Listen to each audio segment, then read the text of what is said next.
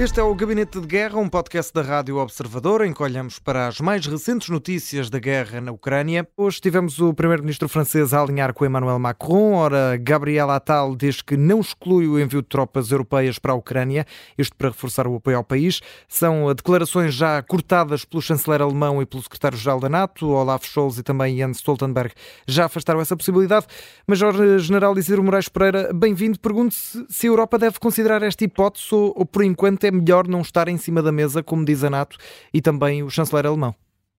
Bom, vamos lá ver. Quando, quando se ouvem este tipo de declarações, eh, como aquelas que foram preferidas ontem pelo presidente francês Emmanuel Macron, devemos entendê-las naturalmente no exercício de um direito que qualquer país tem.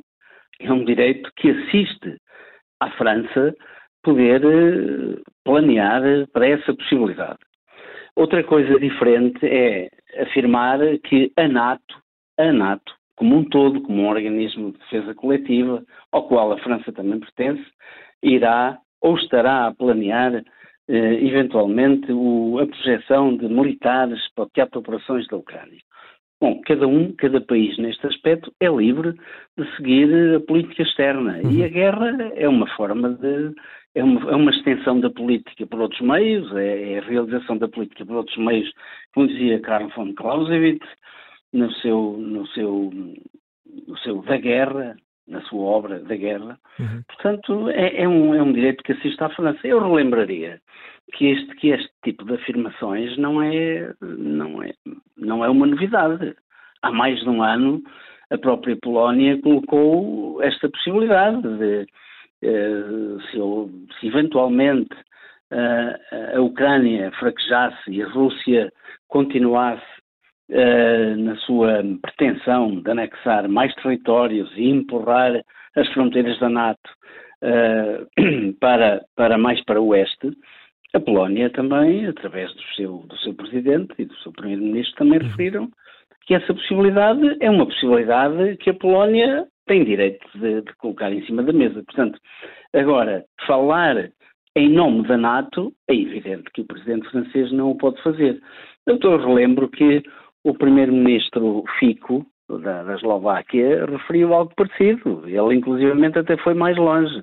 Ele disse que vários países da NATO estariam teriam planos para poder projetar militares seus diretamente para para as planícies e para as cidades da Ucrânia para combater ao lado dos ucranianos contra a Federação Russa. Curiosamente, há quatro dias atrás, um professor chinês também aventou essa possibilidade e disse de forma clara que uh, vários países da NATO estariam a planear para esta eventualidade. Uhum. Bom, aquilo que nós ouvimos Uh, no entretanto, foram, foram uh, declarações do chanceler Scholz, que não fala apenas em nome dele, fala também em nome da NATO, do claro. próprio secretário-geral da NATO, dizendo que a NATO não tem planos neste momento para essa, contemplando essa possibilidade, porquanto a NATO é uma organização defensiva e só se poria essa possibilidade, só se poderia, só se poria em cima da mesa de forma veemente essa possibilidade se alguns países que compõem agora a NATO, agora, agora a NATO dos 32, uhum. a Suécia, eh, fosse naturalmente que fosse agredido na sua integridade e na sua na integridade territorial e na sua soberania. Portanto, a França coloca esta possibilidade, a França Uh, para além do mais, uh, o próprio, o próprio Executivo francês tem vindo a colocar, tem vindo a ter um diálogo no sentido de que é necessário fortalecer o complexo militar industrial, isso sem dúvida, temos que estar de acordo com isso. A primeira-ministra uh, dinamarquesa, Mette Frederiksen, hoje, também ontem, refere-se de forma absolutamente clara e transparente que a Europa do Ocidente não pode cometer os mesmos erros que cometeu em 1930, que se desindustrializou, enquanto a Alemanha hitleriana estava a construir um complexo militar industrial gigantesco. Portanto, e que a Europa não pode cometer o mesmo tipo de erros. Quer dizer, agora, eu penso que, e agora, agora para rematar e para responder de forma uhum. muito, muito concreta à sua questão, é a NATO está a considerar esta possibilidade ou está iminente ou está, em, em, ou está no horizonte da NATO como, como uma organização de defesa coletiva uh, projetar forças como um todo, forças da NATO para a Ucrânia, neste momento não está até porque a própria Ucrânia nem, nunca o solicitou, e é preciso dizê-lo. O próprio presidente ucraniano nunca disse e referiu que nunca, e o ministro Kuleba, é exatamente a mesma coisa, o ministro dos Estrangeiros disse, não, a Ucrânia nunca pediu o envio de soldados para reforçar a capacidade, a capacidade dos militares ucranianos. A Ucrânia insiste é na necessidade do Ocidente lhe fornecer as armas de que necessita e sem restrições de emprego. E por falar em, em fornecimento de armas, uh, por falar em fornecimento de armas, a Major-General Isidro Moraes Pereira, hoje também sabemos que a Coreia do Norte já enviou mais de 3 milhões de munições para a Rússia é, só nos últimos nove meses, não é? Eu gostava de lhe perguntar qual é a importância do país para bom, a Rússia, em termos bom, militares. De forma, de forma aberta, Uh, nós, a ideia que eu tinha visto, tive acesso ontem a outro número que apontava para, para uh, eh, 1.500 milhões, uh, para 1 milhão e 500 mil munições. Afinal, já se fala de 300, 3 milhões, não me admira que isso uhum. aconteça. Até porque. Não é um número que, que o surpreenda. Não é um número que me surpreenda, até porque também é outro dado concreto, quer dizer, que vai para além da quantidade e que fala na qualidade das munições fornecidas, em que diz de uma forma categórica que metade das munições não funcionam de forma conveniente. Portanto, algumas delas é aquilo que nós chamamos em, ter, em termos militares, uh, são disparos à boca do cano, quer dizer, a munição acaba por cair ali a uns metros e até acaba, pronto, normalmente acabará por, por não armar, porque grande parte destas munições armam o, o processo de, de, iniciação do fogo por, por inércia. E se não houver um, uma saída, um momento de inércia suficientemente forte, a munição acaba por nem armar. E acaba por não rebentar, mesmo que caia, que caia muito perto do, da arma que a disparou. Portanto, eh, vamos lá ver. Eh, eu vou só dar aqui uns indicadores que é importante para ilustrar aquilo que vou dizer e justificar aquilo que vou dizer a seguir.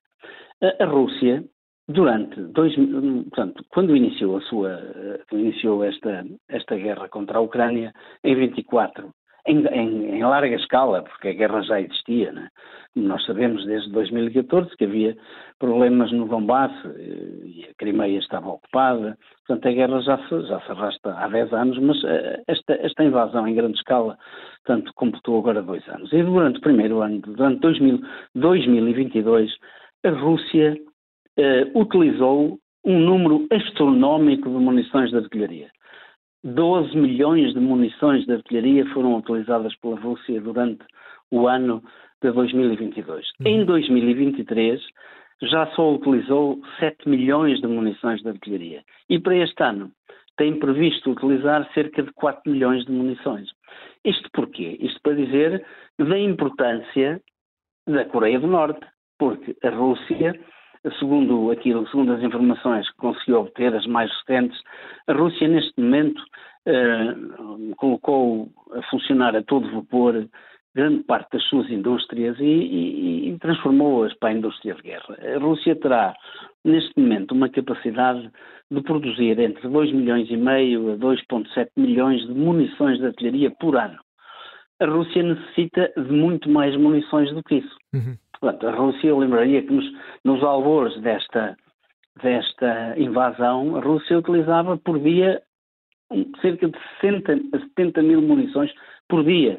E, portanto, como a Rússia não tem capacidade instalada no seu país, no imediato, teria que montar várias linhas de montagem, outras linhas de montagem que são que levam tempo. Quer dizer, uh, perante esta insuficiência de munições da própria Federação Russa, é naturalmente que a importância da Coreia do Norte, que tem grandes reservas de munições, muito embora a qualidade deixe muito a desejar, é naturalmente que a Coreia do Norte tem uma importância capital, assim como tem o claro, Irão. Claro. Portanto, portanto é, é, aqui se vê a importância que a Coreia do Norte teve até à data e que continuará a ter ao longo deste ano. Uhum. Portanto, exatamente porque a Rússia não consegue produzir as munições de que necessita. Portanto, eh, portanto, eh, aqui vem a Coreia do Norte com, com, as suas exportações, como nós sabemos. O Gabinete de Guerra é um podcast da Rádio Observador, vai para o ar de segunda a sexta, depois do noticiário das nove e meia da manhã. Tem nova edição depois do noticiário das quatro da tarde e sabe, está sempre disponível em podcast. Eu sou o André Maia, até uma próxima.